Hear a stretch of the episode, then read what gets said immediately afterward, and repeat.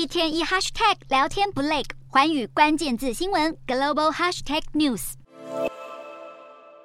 欧元区通膨情况本来已经有所缓解，却又在四月意外反弹至百分之七，因此欧洲央行跟随美国联准会的脚步，在四日宣布升息一码，使基准利率达到百分之三点七五，成为二零零八年以来的新高。而欧洲央行这次的升息也正如市场所料，幅度明显缩小，这是因为如果借贷成本再升高，对经济造成的损害恐怕会更严重。欧元区的经济成长脚步已经几乎停滞，各银行目前都在收紧信贷，欧洲央行也进一步透。露，他们希望将通膨控制在百分之二，但之前已经有研究显示，可能要到二零二五年通膨才会回落到百分之二的水准。此外，在欧洲央行决定放缓升息步调后，国际油价四日当天近乎持平，但本周整体油价仍下跌超过百分之九，主因则是石油消费国的需求前景堪忧。其中，纽约商品交易所西德州中级原油六月交割价小跌四美分，来到每桶六十八点五六美元，而伦敦北海布伦特原油七月交割价则上涨十七。美分来到每桶七十二点五零美元。